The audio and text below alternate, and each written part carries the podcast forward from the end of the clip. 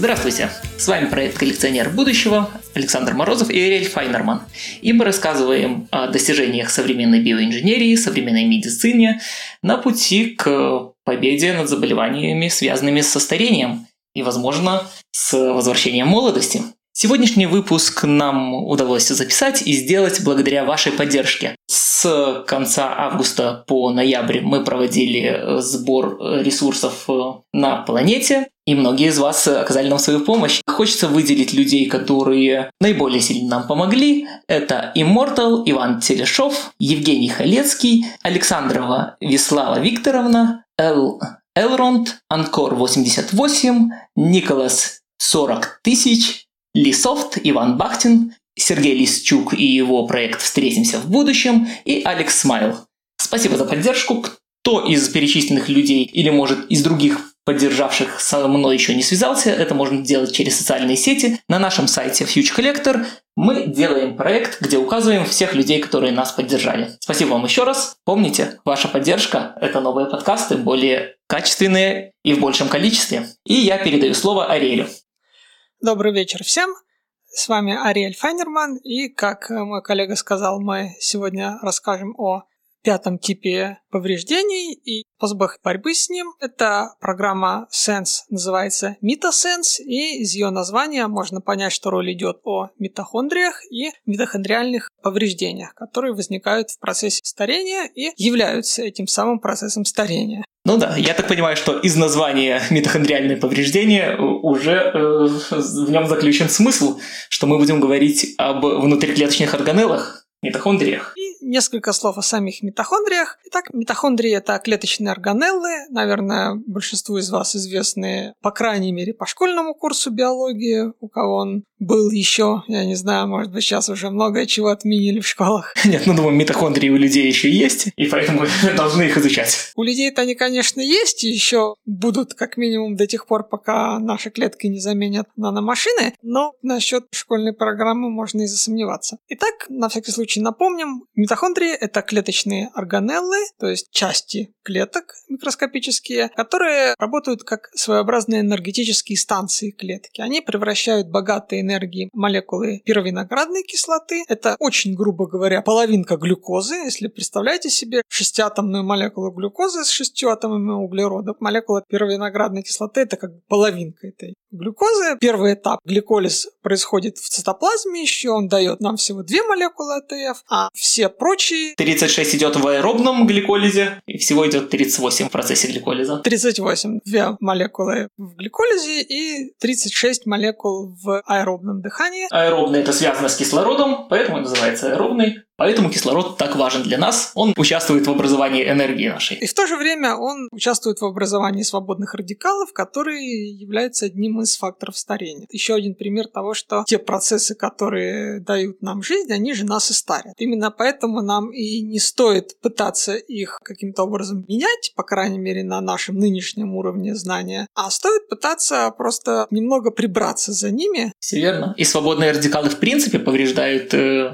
настолько сильно на нашу и генетический материал, и внутриклеточные структуры, что не просто идут к старению, но и могут э, вызвать повреждения, ведущие к образованию онкологических заболеваний. Как правило, это происходит при избыточной выработке свободных радикалов, которые происходят в пожилом возрасте, либо при определенных заболеваниях обмена веществ. А в норме у человека образуется не так много свободных радикалов, и, как правило, они вовремя нейтрализуются. Но хочется сказать, что митохондрии ведь изначально не были предусмотрены в нашем организме. Эволюционно это совершенно иные живые существа, которые просто просто начали жить в наших клетках. Считается, что это потомки аэробных бактерий, причем путем генетического анализа ученые-биологи выяснили, каких именно бактерий. Но мы не будем на этом останавливаться. Вы можете об этом прочесть в книге замечательного российского биолога и популяризатора Александра Маркова. Он очень подробно об этом описывает в своих книгах по эволюции. Буквально пятисекундное отступление, что если кто любит вселенную «Звездные войны», то там мы можем помнить, что у джедаев есть мидиахлорианы, они же разумная микроскопическая форма жизни, которая находится внутри всех живых существ, внутри клеток их.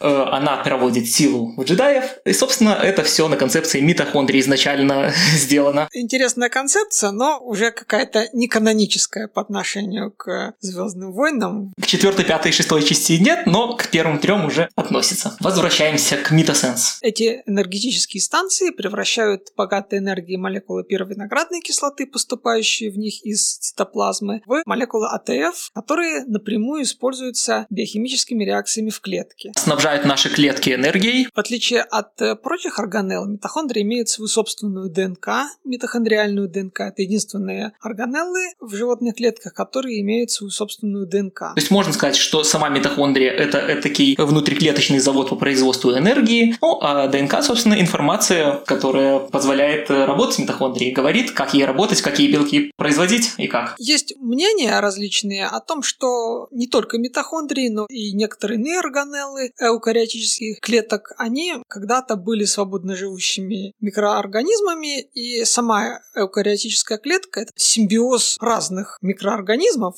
но лишь у митохондрий осталась своя собственная ДНК, поэтому митохондрии были когда-то свободно живущими организмами, мы можем сказать лишь про них. Остальные органеллы, если у них и была когда-то своя ДНК, они ее утратили, и мы уже ничего не можем сказать об их происхождении пока. Отлично.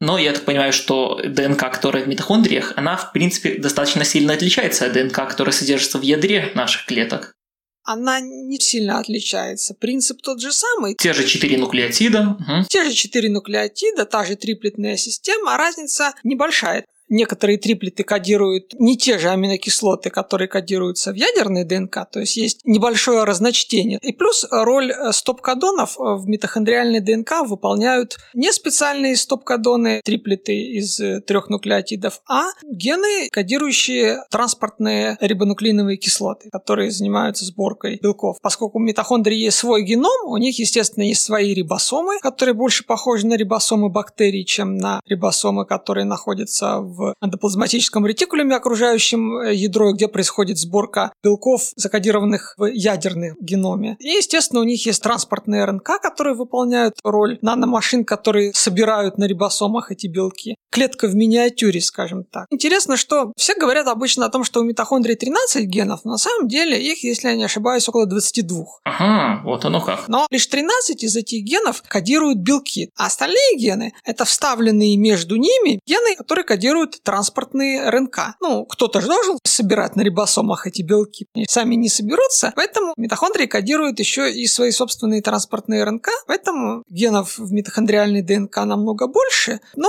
они нам не очень интересны, потому что если мы будем... Собирать все в другом месте. Собирать все митохондриальные гены в защитных целях в другом месте, то нам их транспортные РНК и не нужно вовсе. Обычно в контексте защиты митохондрий от... Внешних всех воздействий. И в контексте лечения лечении митохондриальных заболеваний обычно их вообще не упоминают, и поэтому очень часто можно встретить мнение, что у митохондрий всего 13 генов. На самом деле их примерно в два раза больше, просто они не играют особой роли в тех вещах, которые нам нужны. Хорошо, вот сказали защита от свободных радикалов. Зачем нам защищать эти митохондриальные гены от свободных радикалов? В чем проблема? Ядерные гены очень хорошо защищены от различных свободных радикалов, возникающих в клетке. Почему? Потому что, во-первых, так же как и настоящие настоящей электростанции митохондрии генерируют токсичные отходы в процессе своеобразного сжигания молекул. В их случае образуются высокореактивные молекулы, называемые свободными радикалами, в частности, молекулы пероксида и супероксида кислорода. И в митохондриях поэтому есть особый энзим, называемый пероксидазой, который излишки этого пероксида удаляют. Но, к сожалению, не все работает на 100%. Какие-то, да, излишки свободных радикалов остаются. Да, и эти свободные радикалы генерируются там же, где находится митохондриальная ДНК, она плавает внутри матрикса и практически ничем не защищена. А, то есть никаких препятствий на пути к повреждению ДНК у них нету? Она особенно уязвима для них именно потому, что расположена очень близко к центру их генерации. А ядерные гены, они упакованы очень плотно. Считывание информационной РНК происходит за двойной ядерной мембраной. Объекты считывания через ядерные поры проходят наружу в эндоплазматический ретикулум, который покрывает ядро. Есть гладкий, есть шероховатый. Шероховатый шероховатый близко к ядру. Он весь усеян рибосомами, поэтому в микроскоп выглядит как крупинками покрытый. И там происходит синтез большинства белков в клетке. Кто не видел, советую посмотреть в интернете, загуглить, как выглядят наши органеллы под э, электронной микроскопией, да даже под самой высокоразрешающей микроскопом. Это отдельный мир, это очень увлекательно, на мой взгляд, хотя бы посмотреть, что в каждой нашей клетке творится. И вот в худшем случае такой свободный радикал, попавший в митохондриальную ДНК, может вызвать серьезные поломки в ней, ну, в частности, делеции. Делеция – это выпадение части нуклеотидов из ДНК.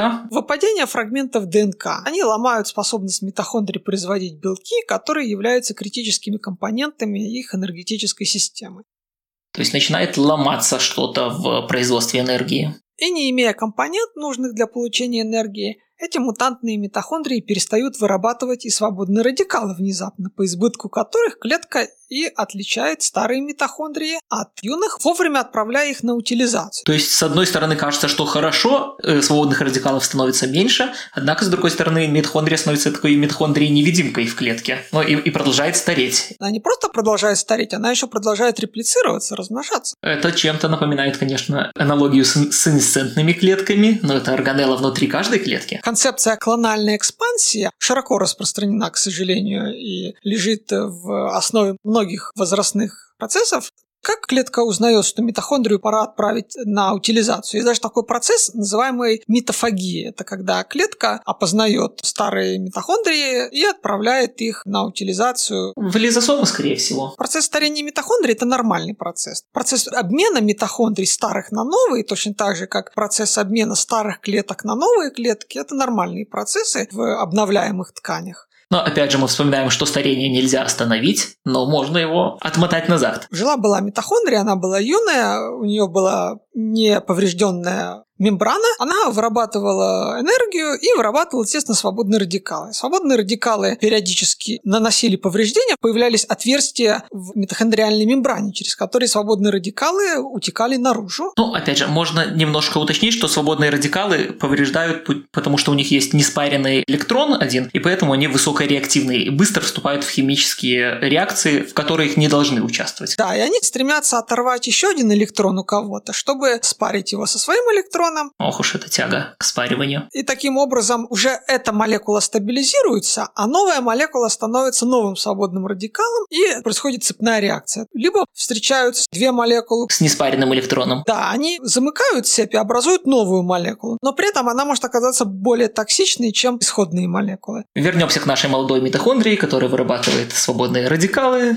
совместно с энергией. По мере того, как свободные радикалы повреждают митохондриальную мембрану, в ней образуется все больше пор, через них свободные радикалы утекают из митохондрии, и по этим утечкам клетка распознает, ага, эта митохондрия старая, пора отправить ее на свалку. Но поскольку наши мутантные митохондрии перестают вырабатывать и свободные радикалы, то эти дефектные митохондрии избегают утилизации, но продолжая размножаться, скоро захватывают всю клетку, полностью вытесняя нормально. Этот процесс называется клональной экспансией. Клетка оказывается без основного источника энергии. Я так понимаю, что они занимают э, всю клетку и нарушают, в принципе, пути сообщения между органеллами клетки. Нет, опасность в ином, в том, что клетка оказывается без основного источника энергии. Ну, и тут нужно небольшую ремарку сделать. Клетка получает энергию в трех последовательных процессах. Это гликолиз в цитоплазме, это цикл лимонной кислоты или цикл Крепса его еще называют, и окислительное фосфорилирование. Два этих последних процесса, они происходят как раз в митохондриях. И окислительное фосфорилирование – это главный источник энергии в клетке и источник молекул NAD+.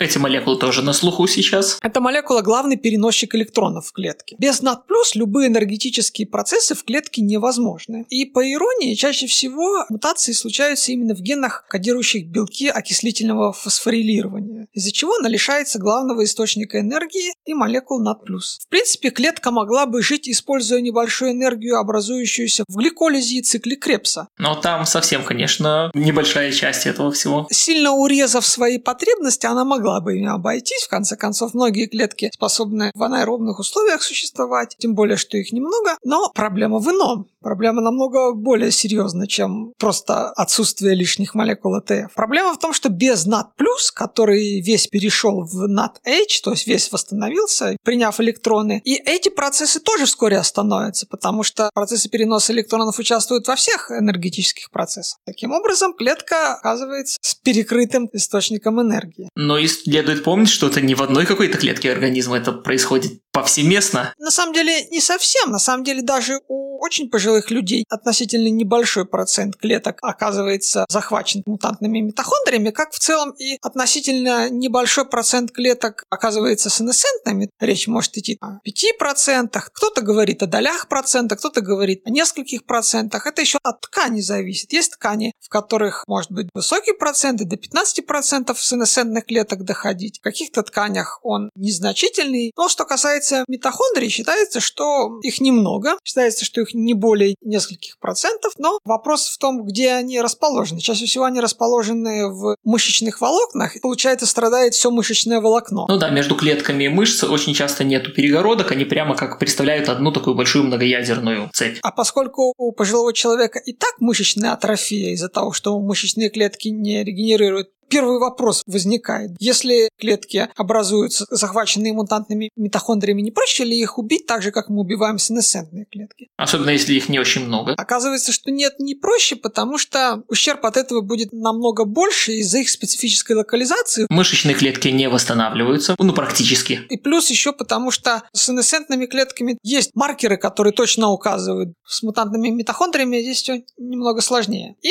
что происходит с такой клеткой? По идее, клетка клетка должна погибнуть, потому что у нее закончился молекулы NAD+, нечем переносить электроны, и все энергетические процессы встали. Клетка обязана погибнуть. И хорошо бы, наверное, если бы она погибла. Но, к сожалению, мутантные клетки нашли выход из положения. Оказалось, что на поверхности клеток существуют специальные белки, разгружающие молекулы NAD-H и превращающие их обратно в молекулы NAD+, позволяя таким образом клетке жить, а выгруженные электроны захватываются молекулами кислорода на поверхности клетки, которые в окружающей среде присутствуют в большом количестве. Они захватываются молекулами кислорода с образованием супероксиды. Один из самых э, высокореактивных свободных радикалов. О2 с минусом. Уточню, плохо не только клетки, которые не вырабатывают для себя энергию, плохо всему организму, потому что эта клетка становится поставщиком опасных свободных радикалов. Супероксид очень агрессивный свободный радикал, радикал, он очень активен, и поэтому далеко по организму не распространяется. Он практически сразу взаимодействует с веществами, окружающими клетку. После образования он окисляет разные органические молекулы и, в первую очередь, холестерин, превращая его в опасный 7-кетохолестерол, главную причину атеросклероза. Мы о нем говорили в одном из наших подкастов, и э, что именно 7-кетохолестерол, а не липопротеиды высокой и низкой плотности, является истинной причиной атеросклероза. Я немножко упрощаю вещи. Я сейчас рассказал лишь об одном из путей. Первичными являются митохондриальные мутации. Они ведут к образованию свободных радикалов, а они ведут к образованию 7-кетохолестерола. Член большой группы, называемых оксистеролами. Одни из которых образуются энзиматически, то есть специально организмом, выполняют роль сигнальных, маркерных молекул, в общем, полезные вещи. А некоторые из них, включая 7-кетохолестерол и некоторые его формы, они образуются большей частью не энзиматически путем свободного свободно-радикального окисления, я описал один механизм от митохондрий в сторону 7-кетохолестерола.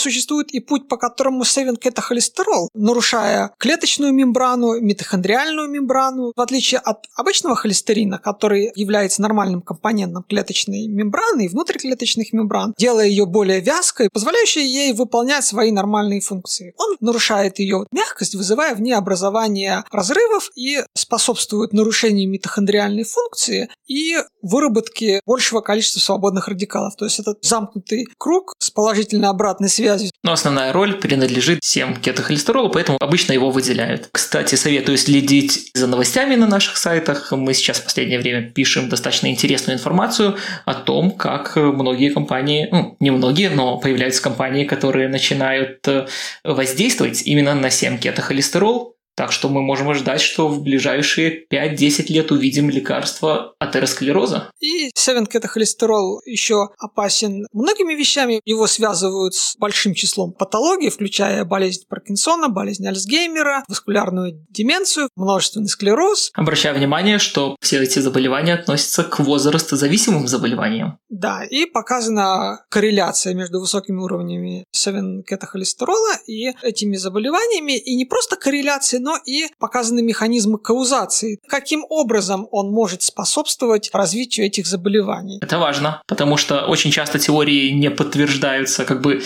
не видно каких-то причинно-следственных связей, в то время как в случае 7-кетохолестерола это уже достаточно хорошо изучено. И он запускает апоптотические факторы в клетке, вызывая преждевременную гибель клеток. Мы касались этого в выпуске про внутриклеточный мусор, Лизосенс. Мы сейчас не будем повторять то, что мы говорили раньше, хотя появилось очень много новой информации. Но мы это обязательно рассмотрим в будущем. А сейчас я хочу сказать, что недавно вышел большой обзор от группы ученых во главе с известным вам Мэтью О'Коннором, который раньше возглавлял проект Metasense, а сейчас возглавляет проект Lizasense. Он основатель компании Underdog Pharmaceuticals, которая займется малыми молекулами, которые будут разрушать атеросклеротические бляшки. И если я не ошибаюсь, в течение буквально ближайших пяти лет они говорили, что покажут нам действенный продукт. Посмотрим, будет отлично. Хорошо, то есть столько патологий, столько проблем, и во всех вот участвует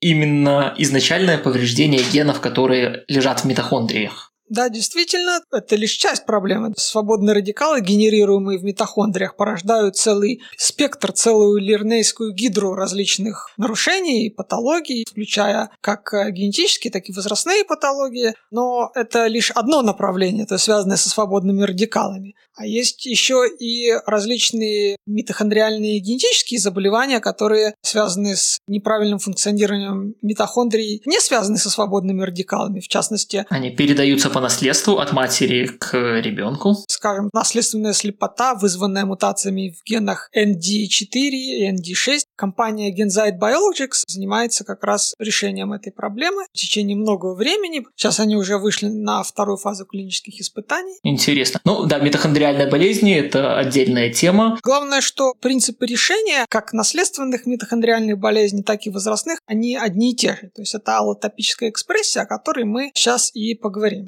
Было бы хорошо, если бы мы могли конечно, предотвратить изначально делецию митохондрий или исправить их до того, как они нанесут вред. Но это было бы, наверное, слишком хорошо. Да, но пока что это слишком сложно даже для нашего уровня развития. Пока что это слишком сложно, поскольку мутации, они случайные. Проблема выглядит, да, глобально. Мы не знаем заранее, какие из них произойдут, поэтому мы их предотвратить не можем. Но звучит достаточно безнадежно. Тогда что можем делать? И учитывая, что это нужно исправить не в одной клетке, если совсем честно говорить, исправление митохондриальных заболеваний путем пересадки митохондрий в рамках одной клетки а это может быть полезно, пока человек еще в эмбриональном состоянии находится. Когда состоит из немногих клеток. Пока у него всего одна или несколько клеток, может иметь значение, и это уже используется, то есть дети от трех родителей. Да, возможно, вы слышали, в последние годы эта новость э, достаточно широкая. Они были легализованы в Великобритании еще, кажется, совсем недавно. На самом деле, по-моему, это был еще 15 или 17 год. Как давно, оказывается, это было? Уже есть метод лечения митохондриальных заболеваний в некоторых странах. Это как раз один из способов лечения митохондриальных заболеваний. Но это не исправит проблему со свободными радикалами и клональной экспансией. Это не исправит возрастные патологии, конечно, конечно. И это никак не поможет тем людям, которые уже выросли. И особенно тем, которые не просто выросли, но и состарились. Но все же у них, я так понимаю, есть шансы. Да, у них есть шансы. Что мы можем сделать? Вместо этого программа Metasense заключается в том, чтобы позволить мутациям происходить как и прежде, то есть принцип невмешательства в метаболизм, но минимизировать причиняемый ими вред. Некая аналогия. Представьте, что у вас есть фабрика, которая выбрасывает всякие ядовитые вещества в окружающую среду. Эта фабрика построена инопланетянами инопланетянами, мы боимся внутрь заходить и что-либо трогать, чтобы еще больше не сломать ее, но она нам крайне нужна, потому что это наш единственный источник энергии. Я так понимаю, это митохондрия. Это митохондрия. Но что-то делать нужно, поскольку энергия нам нужна, но умирать э, в грязи и в отходах мы тоже не хотим. Поэтому мы смотрим, какие отходы выбрасывает эта фабрика, ставим измерительные устройства на трубы выходящие, ставим на сливы в воду идут, ставим, берем анализы, берем пробы и смотрим, что же она выбрасывает. И потом строим фильтры, поскольку количество химических элементов конечно, и количество возможных их комбинаций в определенных условиях тоже конечно. В определенных условиях могут происходить лишь вполне конкретные химические реакции. Если мы ограничили число химических элементов и ограничили условия протекания химических реакций, то у нас возможен лишь конечный набор химических реакций и, соответственно, конечное количество их продуктов. Выяснив это, мы, не зная внутреннего устройства фабрики, можем окружить ее набором фильтров, которые будут просто улавливать вредные вещества и нейтрализовывать их. Отличный инженерный подход. На самом деле, аллотопическая экспрессия предполагает немножко иной подход. Это я просто как аналогию привел в целом, на чем концепция сенс основана. Если мы не можем исправить что-то в самом начале, нам нужно идти по цепочке вверх до того звена, на котором мы уже можем что-то исправить. Но в митохондрию фильтры мы поставить не можем никак. И в клетку, к сожалению. Мы можем минимизировать причиняемый ими вред каким образом? К примеру, включив резервные копии митохондриальных генов в ядро, где они не могут быть повреждены свободными радикалами. То есть это как если бы мы взяли и уехали от этого завода в центр города, если этот завод на окраине где-нибудь стоит. То есть перенести эти гены в ядро. Ну, звучит достаточно амбициозно. Реально ли это? Почему считается, что в ядре им безопаснее, чем в митохондрии? Ну, на половину вопроса мы уже ответили, потому что в ядре свободные радикалы не образуются, а они образуются большей частью в митохондриях. Что касается аналогии с фабрикой, то тут, наверное, была бы уместна такая аналогия, что у нас есть некая управляющая электроника, которая говорит, сколько энергии нам нужно, а инопланетная фабрика нам ее столько и вырабатывает. Но эта электроника была расположена внутри фабрики, соответственно, подвергалась тем же воздействиям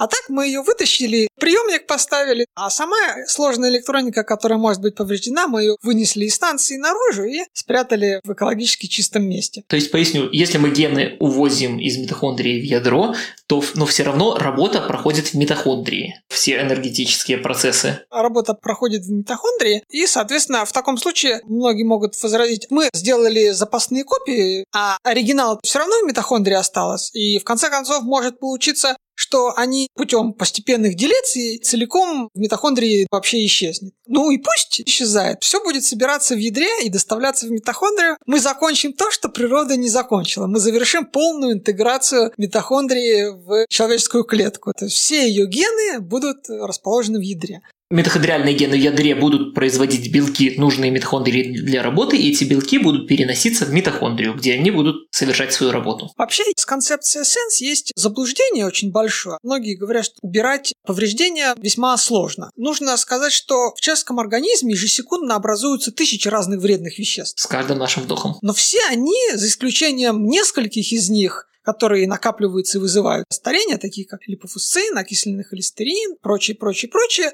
они все быстро нейтрализуются нашими механизмами репарации. Без них мы не прожили бы и секунды. Поэтому на самом деле нормальное состояние организма – это состояние без повреждения, при котором большая часть повреждений сразу же нейтрализуется и исправляется. А те повреждения, которые у нас накапливаются, это исключение из правил, а не правила. Некоторые считают, что старение – это правило, а репарация – это этих повреждений исключение. Исключение наоборот. Правило это то, чего больше, а исключение это то, чего меньше. Если почитать, сколько существует механизмов самоуничтожения клеток в критических ситуациях. Это не просто то, что мы говорим апоптоз.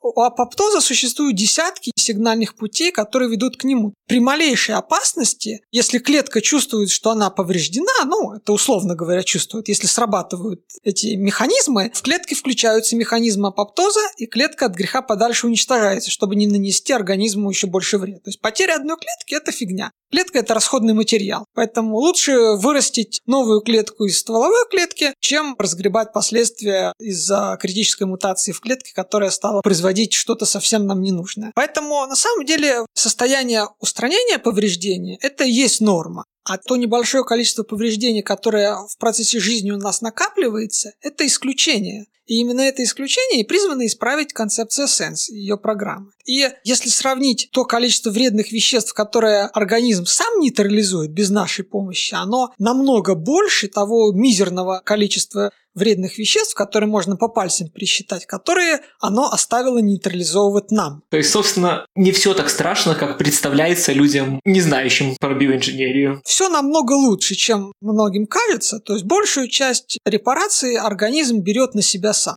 Что является главным убийцей человека на сегодняшнее время? Это атеросклероз и инфаркты, инсульты. А это две молекулы – окисленный холестерин и глюкозепан. Всего две молекулы из более чем нескольких сотен тысяч, которые образуются в нашем организме, вызывают патологии, являющиеся основной причиной смерти в развитом мире. Устранив лишь эти две молекулы, мы сделаем человека в разы здоровее. Или хотя бы в разы здоровее, и он может прожить до следующих повреждений. Да, так что я хочу, чтобы наши слушатели, неважно кто они, студенты, ученые, врачи или бизнесмены впитали эту мысль, что устранение повреждений, концепция сенс, это, наоборот, наименее затратная из концепций по лечению возрастных патологий и из концепций по продлению жизни. Те, кто говорят, что концепция сенс не сработает, потому что якобы с возрастом число повреждений будет возрастать экспоненциально, они совершенно не понимают ни биохимию, ни устройство человеческого организма. Ни смысла концепции сенс. Потому что в нашем организме вполне конкретные условия, и в нем протекают вполне конкретные реакции, образуются вполне конкретные вещества. И никаких новых веществ в нем образоваться не может. Они образуются в 20 лет, они образуются в 30 лет, они же образуются в 70 лет. Просто одни из них образуются медленнее, другие образуются быстрее. Сейчас нас интересуют в первую очередь те, которые образуются быстрее. Мысль о том, что внезапно, когда мы починим все известные типы повреждений, совершенно непостижимым образом у нас появятся сотни новых типов повреждений, она ну, совершенно не научна. Очень хорошо, что мы это говорили. Если их не было в 20 лет, их не будет и в 70 лет. Иной вопрос, что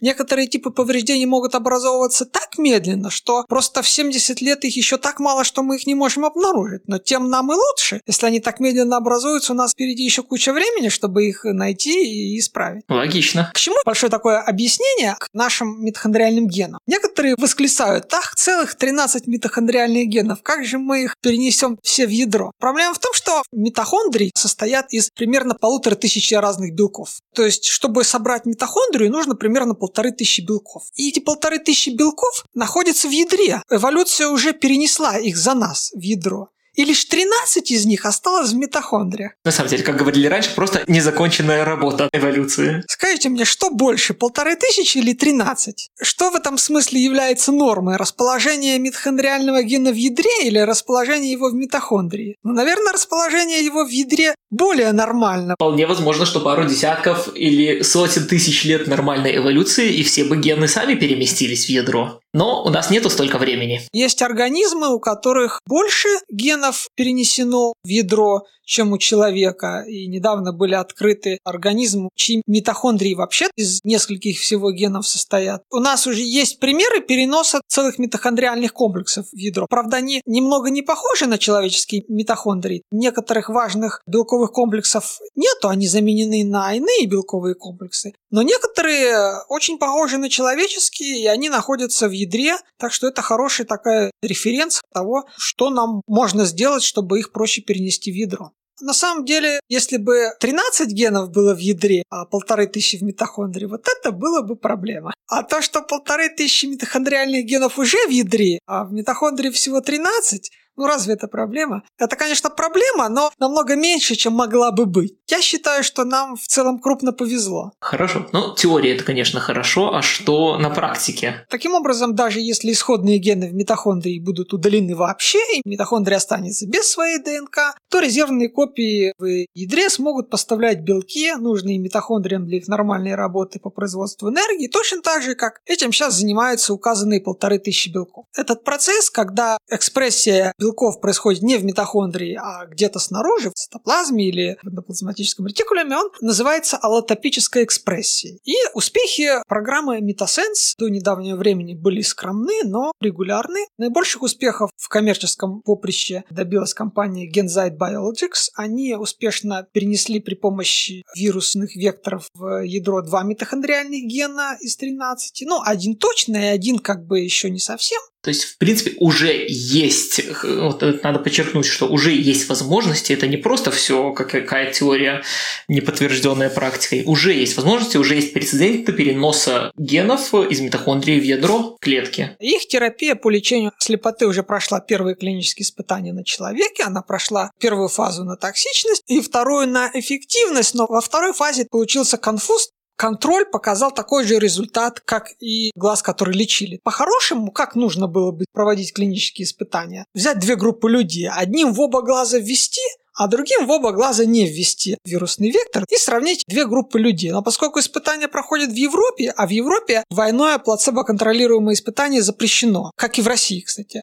Нельзя использовать плацебо, нужно использовать максимально эффективную терапию из аналогов. В Америке, если это не какое-то смертельное заболевание, то можно использовать настоящее плацебо, а в Европе и в России истинное плацебо использовать якобы по этическим правилам нельзя. Ну, чтобы не лишать человека шанса. Тут, мне кажется, это глупая отмазка, потому что возрастная слепота – это не экстренное заболевание, которое возникает внезапно и угрожает жизни. Это постепенный процесс. И от того, что кто-то получил терапию позже, от этого никто бы не пострадал, а так ее, боюсь, вообще еще не скоро получит. Почему? Потому что по правилам правилам, вместо того, чтобы вводить гены и плацебо разным людям, одному и тому же человеку в один глаз вводили вирусный вектор с генами, а во второй глаз вводили плацебо. И проблема в том, что показатели улучшились, но улучшились в обеих глазах. Причем улучшились намного больше, чем можно было бы ожидать от плацебо-эффекта. Фантастика. То есть, возможно, это действие вирусного как-то перескочило и на другой глаз? Одно из наиболее реальных объяснений это то, что вирусный вектор оказался настолько заразным, что оказался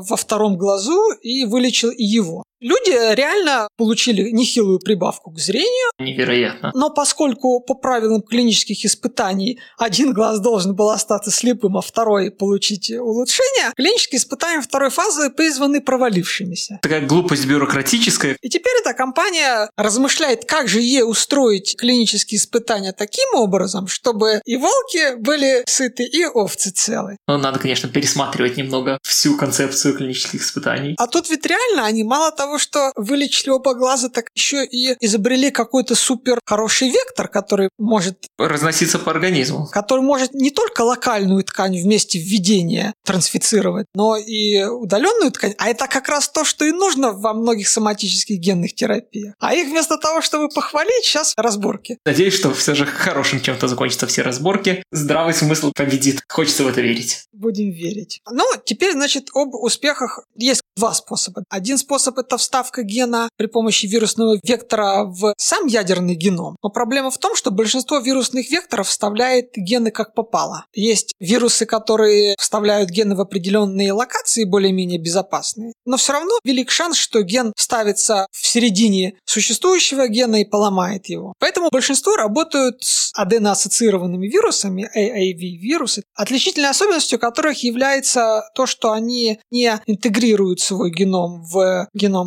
клетки, а они проникают за ядерную мембрану, выпускают плазмиду внутри ядра, и она там функционирует как лишняя хромосома. Ну, не в том смысле, в котором выразился наш министр культуры. Я думал, это шутка. Это не шутка, он так выразился. То есть это функционирует не в том смысле, как он выразился, а в хорошем смысле. Проблема в том, что это временная генная терапия.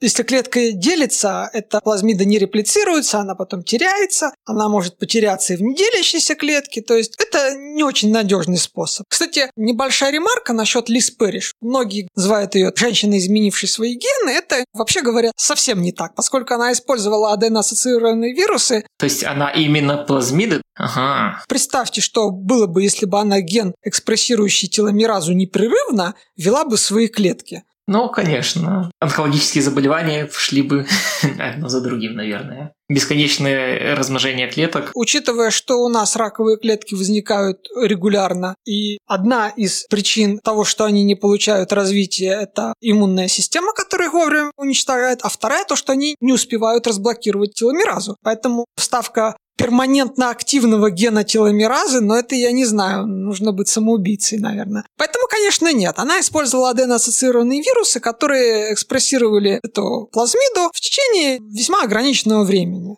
То есть она буквально немножко себе продлила теломеры. Достаточно, чтобы произвести какой-то эффект удлинения теломер. Конечно, нужно проверять не на крови. Погрешность может превышать само измерение. Человек э, заболел гриппом, у него активизировались иммунная система, больше клеток размножается, быстрее изнашиваются теломеры. У него, соответственно, теломеры будут короче. Через несколько месяцев у него восстановился нормальный режим, стволовые клетки размножаются с нормальной скоростью, их теломеры вновь нормальной длины, так что они могут варьироваться очень интересно, конечно. Эта тема заслуживает отдельного разговора. Но вернемся к митосенс, к вопросу переноса генов из митохондрии в ядро. Ну хорошо, сказали, мы перенесем эти 13 генов в ядро. Вопрос, как мы их вставим в ядро? С помощью какого механизма? Есть, скажем, механизмы редактирования генов, типа CRISPR. Но CRISPR что делает? Он просто режет ДНК в нужном месте и все. Логично. Это ножницы, это не система вставки генов. Мы редактируем ген там, где он есть, но мы их не перенесем пока что. Плюс аденоассоциированные вирусы могут нести лишь маленькую нагрузку, у них маленькая капсула. Те вирусы, которые могут нести большую нагрузку и вставляют гены в ядро, большинство из них вставляют гены как попало и могут вызвать критические мутации в клетках. И вот э, мы возвращаемся к программе Mitasense, исследование, которое происходит в лабораториях именно именно самого фонда Sense. Вот мы дошли до Сенса. Недавно группа MetaSense, ну, недавно, это еще в 2016 Недавно, на момент написания первой версии моей лекции, в 2016 году группа Metasense, которую в то время еще возглавлял доктор Мэтью О'Коннор, заявила о переносе еще двух генов в ядро. Опять-таки, это был временный перенос. Они использовали аденоассоциированный вирус и на клетках человека показали, что они смогли перенести два гена в виде плазмид и полностью восстановить нормальную работу в культуре человеческих клеток. И полностью восстановить даже работу. Это были клетки нулевой мутант сразу по двум важным митохондриальным генам. И после трансфекции их вирусом полностью восстановилась функция этих клеток. То есть, по идее, у них вообще не было этих генов. Э, ну, я поясню, да, что это такое. Вообще их не было. Их вставили, и все отлично работало. Нуль мутантами в генетике называют организмы, у которых ген, о котором идет речь, отсутствует полностью. В 2016 году вышла большая публикация в престижном научном журнале как история развивалась дальше? Некоторое время о проекте не было слышно, но в 2018 году вышло интервью с Мэтью Коннором, главой проекта Metasense, где он рассказал новую, совершенно фантастическую информацию. Было две сразу новости. Во-первых, они сделали платформу, благодаря которой смогут перенести все прочие гены в ядро. И, во-вторых, они запланировали испытания на мышах, то есть уже не на клеточных культурах, а на целых организмах, на млекопитающих. Буквально недавно, в октябре, была кампания по сбору средств, уже вторая по счету на Lifespan IO. Кстати, мы писали об этом тоже в нашем проекте. Мы об этом писали, и они собрали больше, чем нужно, и сейчас как раз занимаются этим проектом, в котором они планируют не просто плазмиду в ядре экспрессировать, они планируют уже именно вставить ген в ядро по-настоящему. Перманентно перманентный перенос. При помощи новой технологии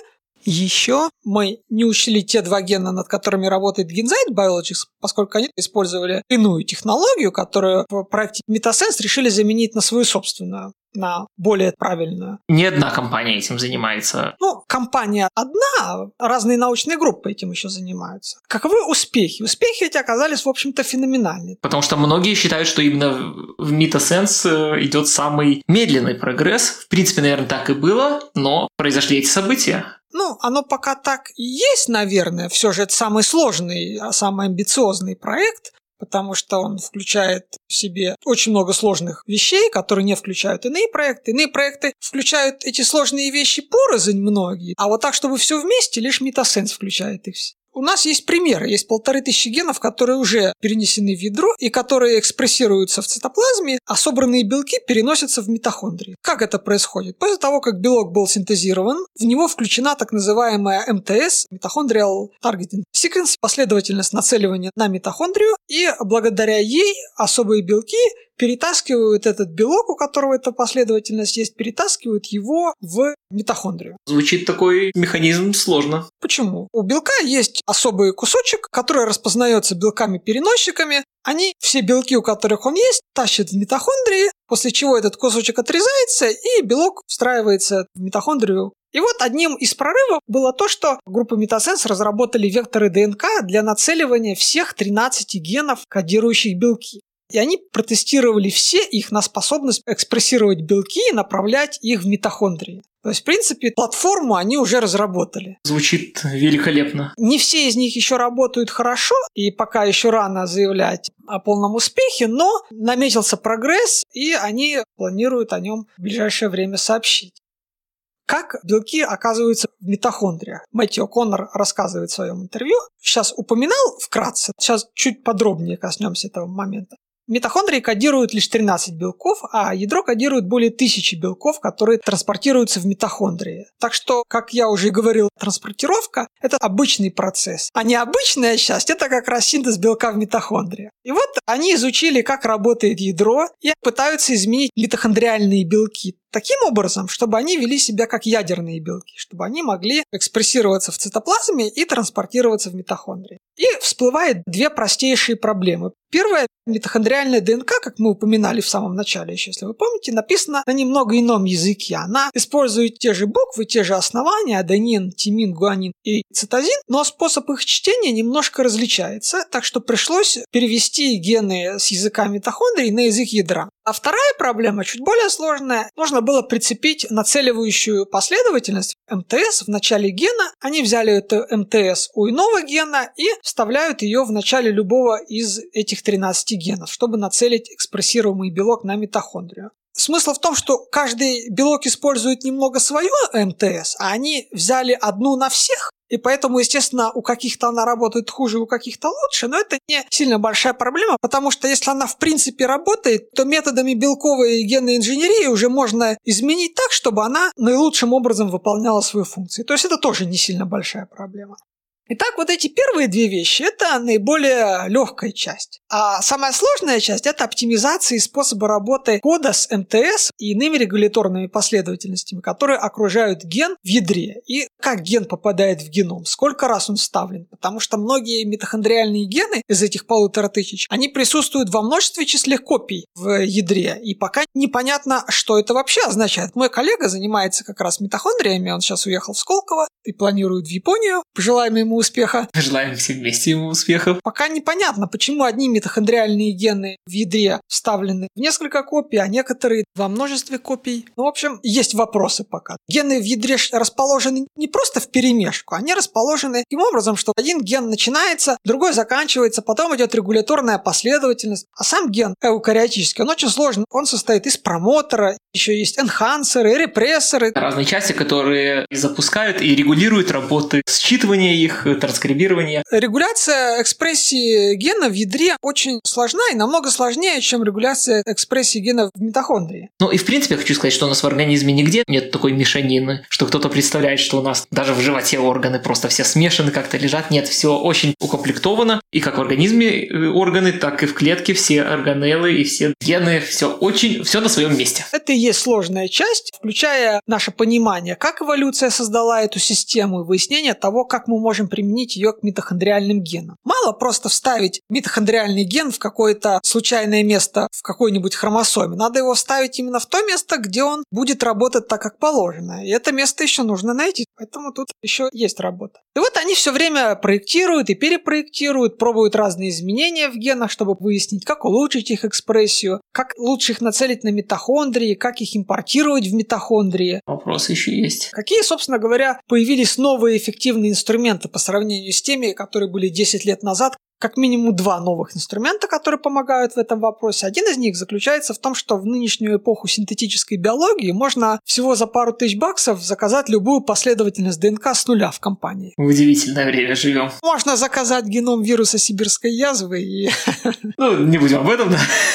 Геном вируса сибирской язвы вам вряд ли кто-то напрямую синтезирует, потому что все-таки там люди умные работают. Но вот по частям его можно заказать как-нибудь, а уже самому в гараже собрать. Ну, не будем учить людей нехорошим вещам. Ну, будем думать, что люди все же будут более полезные вещи думать, как сделать. Хотя я лично за открытую информацию. Ну, то есть человек, которому нужно, скажем, преступник, он ее в любом случае найдет. А вот люди, которые этого не знают... А вот люди, которым это нужно по работе или по учебе, которым нужно честным способом получить информацию, они в первую очередь и окажутся заложниками. Как это, собственно говоря, и происходит все время. К сожалению. Да, информацию надо давать людям. И поэтому в наше время можно просто набрать на компьютере последовательность ДНК, скинуть по имейлу в компанию, оплатить счет, и они вам пришлют в пробирке синтезированную ДНК. Лет 10 назад, конечно, фантастикой могло показаться. Вторая технология – это CRISPR. Он не нов в молекулярной биологии, но он новый в проекте Metasense. Он позволяет контролировать, где в ядерном геноме вставляются гены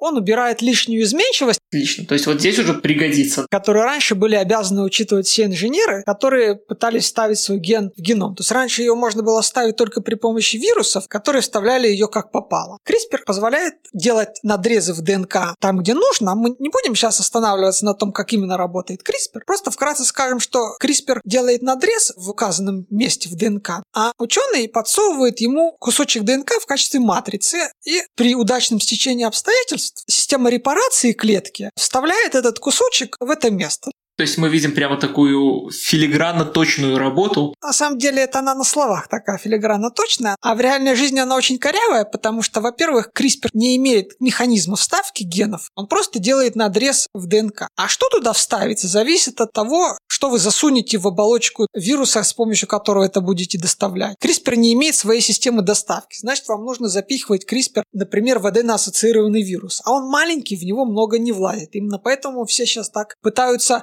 гонятся за наименьшей версией CRISPR, пытаются создавать белки Cas9, белок, который делает надрезы. Есть разные их вариации. Оригинальный бактериальный, который сейчас только разве что в музее можно встретить, потому что он кучу ошибок делал, все, то есть все сейчас, которые используются кучу раз переинженеренные белки, сильно меньше в размере. Но все же, да, с каждым годом CRISPR становится точнее и работает аккуратнее. Да, и сейчас более того появились версии CRISPR, которые позволяют вообще не делать надрезов, а менять буквы, поскольку все основания похожи друг на друга. Есть пуриновые и пиримидиновые основания. Так вот, скажем, тимин – это метилурацил. И один пурин можно заменить на другой пурин, а один пиримидин заменить на другой пиримидин путем замены метильной группы или замены гидроксильной группы. И вот есть версии CRISPR, которые позволяют без надрезов, а просто модифицируя основания, менять букву. А смена буквы – это уже редактирование. И если много-много раз поменять буквы в гене, то можно сделать вид, что мы вставили новый ген. Ну так и есть, можно сказать. Не делая разрез. Так вот, что касается CRISPR, то, во-первых, он не имеет системы доставки, во-вторых, он не имеет системы вставки. Он просто делает разрез, а вставку фрагмента и репарацию надреза производят системы репарации самой клетки. Именно поэтому CRISPR лучше всего работает на делящихся клетках, в которых механизм репарации наиболее активный. И таким образом CRISPR позволил вставлять ген более конкретно, но не сам, а при помощи одной комбинированной технологии, о которой я чуть ниже расскажу. Одна из проблем еще, о которых Мэтью Коннор говорит, заключается в том, что модели митохондриальных мутаций очень ограничены. Грубо говоря, чтобы проверить работу гена, нужно, чтобы в митохондрии этого гена не было, правильно? Потому что если он там есть и нормально работает, мы не знаем, откуда взялся белок, либо из самой митохондрии, либо из копии из ядра. Поэтому для контроля нам нужно, чтобы в митохондрии гена не было. Нам нужен нуль мутант или отключенный ген в митохондрии. На каждый из 13 генов нужна как минимум одна мутация его отключающая. И проблема в том, что в ядре это легко сделать при помощи CRISPR. CRISPR лучше всего делает это кромсает гены. Выключить CRISPR ген – это вообще расплюнуть. А в митохондрии CRISPR не работает. И нет системы редактирования митохондриального генома. Мой коллега как раз занимается такой системой, но пока говорит, что может быть через несколько лет она появится, но пока каких-то обещаний, увы. Но будем надеяться, что все получится все равно. А пока мы не умеем редактировать митохондриальную ДНК и не можем намеренно включать или выключать гены, соответственно, можем полагаться только на природные мутации. Таким образом, невозможно манипулировать митохондриальным геномом, а значит, нельзя и создавать специфические мутации. И поэтому группа Метасенс использует случайные мутации, которые находят у разных пациентов или у мышей. Ну, хорошо, что мутаций хватает у всех, поэтому найти можно. Но у человека можно найти. У человека все-таки есть какой-то банк митохондриальных мутаций, потому что все-таки этих людей лечат, отслеживают. А для мышей такой базы вообще не существует. И очень мало мутаций мышиных митохондриальных, которые изучаются в лаборатории. И поэтому большинство используют клетки культур человека, но на культурах клеток много не изучишь, нужно нам на организмах изучать. Одна из самых больших проблем, которые замедляют программу Метасенс, это отсутствие хороших клеточных линий для работы. Они их регулярно ищут, так что если нас слушают ученые, которые этим занимаются, могут связаться с группой Метасенс и помочь им в этом вопросе. Надеюсь, что кого-то сподвигнет наш подкаст на это. Хорошо, значит, все же изучают, работа идет. Это здорово. Следующий этап, о котором я говорил, работа с целыми организмами, с мышами. И вот в начале осени 2019 был второй сбор средств на проект Метамаус. Назывался Метамаус. Это как раз проверка аллотопической экспрессии уже на живой мыши, не просто на клеточной культуре. Они там хотели перенести все гены митохондриальные в ядро. Конечно, нет. Только один пока. Один из тех, которые они проверили на клеточной культуре человека при помощи аллотопической экспрессии. В плазмиде этот ген называется ATPH. Он один из важнейших генов в окислительном фосфорилировании. Они планируют именно пока на нем проверить. И как раз для этого была разработана система прецизионной вставки генов. Она называется CRISPR-Cas BXB1. Как она работает? CRISPR хорош тем, что он может делать надрез практически в любом месте генома. Ну, не в любом, но почти в любом. Но он не может вставлять большие фрагменты ДНК. А гены – это, как правило, большие куски ДНК. Но есть вирусная фаговая интеграза, называется она BXB1. По своему названию ясно, что она как раз и занимается интеграцией генов. Она может интегрировать целые гены, но она интегрирует их в особый участок генома, который отсутствует у млекопитающих. Это и хорошо, и плохо. Плохо это потому, что его нужно туда вставлять, а хорошо потому, что мы можем его при помощи CRISPR вставить именно туда, куда нам нужно а потом при помощи интеграза BXB1 вставить в это самое место нужный ген, независимо от его размера. На этой основе были созданы трансгенные мыши, их называют максимально изменяемые мыши. Они уже с рождения несут в себе э, в каждой клетке эти посадочные площадки в соответствующих местах, вставляя эти посадочные площадки в разные места и потом вставляя гены при помощи этой интегразы в эти посадочные площадки, можно изучать функцию генов если раньше, чтобы получить трансгенную мышь, всегда работали с зиготой, все манипуляции проводились на зиготе, а у взрослой мыши гены уже не изменялись, потому что это было невозможно сделать нынешними технологиями, то теперь при наличии фаговой интегразы можно сделать универсальную мышь, и когда она вырастет, уже взрослую мышь инфицировать различными генами, которые будут вставляться в строго определенные места. Это очень удешевляет и ускоряет процесс генетических исследований на мышах. И эта технология вполне возможно будет и на человеке использоваться. Опять мы видим, что новые достижения э, делают процессы изучения и вообще биоинженерные все процессы более дешевыми. Не стоит думать, что это все будет дорого и недоступно. С каждым годом все возможности удешевляются. Более подробно наши слушатели смогут ознакомиться со схемой эксперимента на нашем ресурсе или в блоге на Хабре. А сейчас я в нескольких словах его опишу. Пусть есть линия мышей, назовем их больными мышами, у них есть генетический дефект в митохондриальном гене ATP8. Он проявляется в виде нескольких возрастных патологий, включая снижение функции размножения, артрит, сахарный диабет второго типа, неврологические нарушения. И поскольку митохондриальная ДНК наследуется лишь от матери, скрещивание самки больной мыши с самцами мышей из любых иных линий приведет к этой же дисфункции митохондрий. Ну, понятно, как и все митохондриальные болезни. Они используют максимально изменяемую модель мыши, про которую я сейчас рассказывал, для создания новой трансгенной мыши. Она называется аллотопная трансгенная ATP8 мышь или метамышь. У этой мыши будет ген ATP8, важный для митохондриальной функции, который вставлен как раз в ядро клетки. Причем вставлен по-настоящему. Не просто в виде плазмиды, а вставлен именно в сам геном, который может наследоваться, причем как по отцу, так и по матери. Отлично. Так, а что с этим геном в митохондрии? Пока это не важно. Так вот, их гипотеза заключается в чем? В том, что как самцы, так и самки в потомстве больной мыши и метамыши покажут восстановленные митохондриальные функции. Потому что неважно, нормальный ли ген в митохондрии у мыши, если один из ее родителей нес в ядре нормальный ген, он будет и у потомства, и значит скомпенсирует функцию неправильно работающего митохондриального гена. Интересно. Если эксперимент покажет это, оно будет означать жизнеспособность стратегии метасенс уже не просто на клеточной культуре, но и на живом организме, на млекопитающем, показав, что функциональные резервные копии генов митохондриальной ДНК в ядре смогут заменить их мутировавшие аналоги у живых животных. Наконец, мышей оценят на фенотипические улучшения, на поведенческие, физиологические, биохимические показатели. И этот успех проекта заложит основу успешной генной терапии у человека. И сколько же, интересно, времени нужно на весь этот проект? Первые результаты будут видны уже в течение нескольких месяцев после рождения потомства, но в целом они планируют вести эксперимент около трех лет. Ага, хорошо, то есть достаточно скоро сможем увидеть результат. Совершенно верно. И вот буквально недавно, в октябре,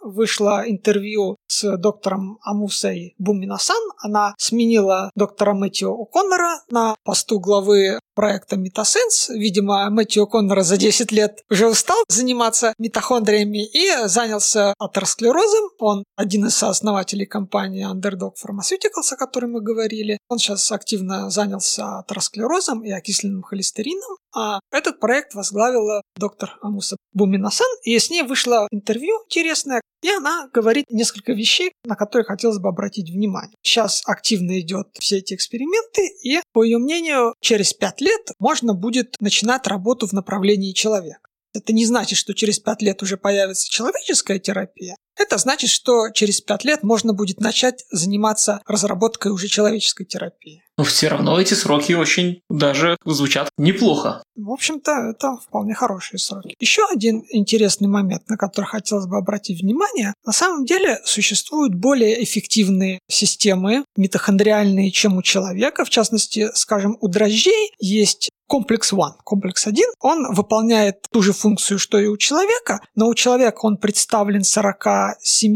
отдельными белками, 7 из которых кодируются митохондриальные ДНК, а 40 из них кодируются ядерные ДНК. А у дрожжей этот комплекс, выполняющий ту же функцию, представлен всего одним белком намного более эффективная организация. Плюс мы знаем, что у летучих мышей многие митохондриальные гены очень оптимизированы, ну, у птиц в том числе, из-за полета. Они вырабатывают больше энергии и меньше свободных радикалов. И вот Амуса Буминасан говорит, что было бы, конечно, интересно попробовать заменить человеческий комплекс 1 на дрожжевой, посмотреть, что из этого получится, ну, по крайней мере, на культурах клеток. И если это действительно так, то это сильно упростит работу. Но с медицинской позиции, по ее мнению, все-таки ей хотелось бы не трогать митохондриальные человеческие гены, а перенести их все в ядро как есть. И причиной этому служит в первую очередь регуляция.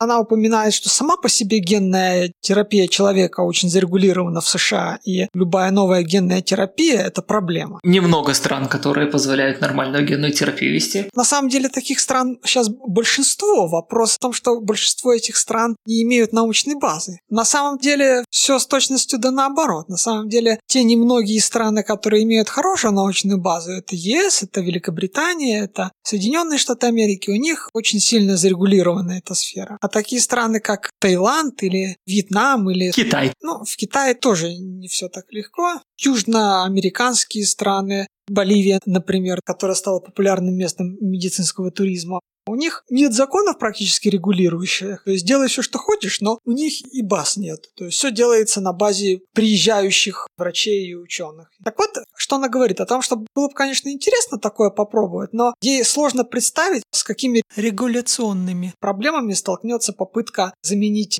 человеческий комплекс один. На дрожжевой. Возможно, конечно, окажутся какие-то и принципиальные несовместимости, но если не окажется, единственным препятствием окажется практически полная невозможность получения разрешения в США. Хотя технологически это уже возможно было бы сейчас. Ну, на взрослом человеке это пока сложно еще провести, но на эмбрионе с несколькими клетками это было бы достаточно легко вставить в нужное место, отобрать наиболее жизнеспособный эмбрион, и пусть женщина его родит. Естественно, вначале потренироваться на свиньях, на иных организмах, но в конце концов прийти к человеку, мне кажется, это вполне разумно. Ну, мы уже не раз обсуждали, что сейчас регуляция излишняя. Я с этим сталкивался, когда читал интервью с Мэтью Коннором по компании Underdog Pharmaceuticals, что главной причиной, по которой они выбрали малые молекулы, а не энзимы, которые, в общем-то, более эффективны, является то, что их намного проще провести через регуляцию.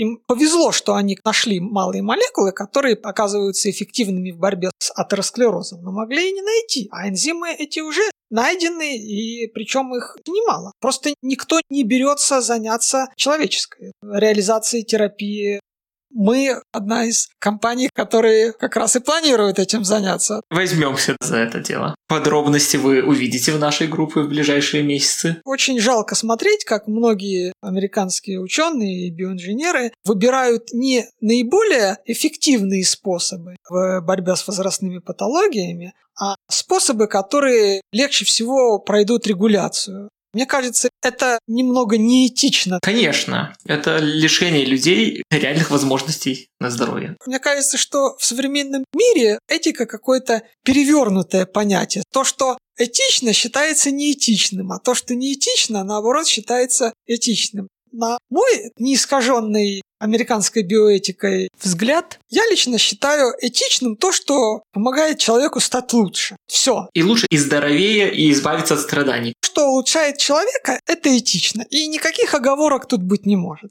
Этично все, что может помочь человеку стать лучше, включая и здоровее, и сильнее, возможность не стареть, и возможность омоложения. Все технологии улучшения человека, начиная с банальной вакцинации, заканчивая пока еще не изобретенными наномашинами, это все этичные вещи. Нейрокомпьютерными интерфейсами, конечно. А вот ограничивать и выбирать наименее эффективные технологии по принципу лишь бы их пропустили регуляторы, это как раз наименее этично.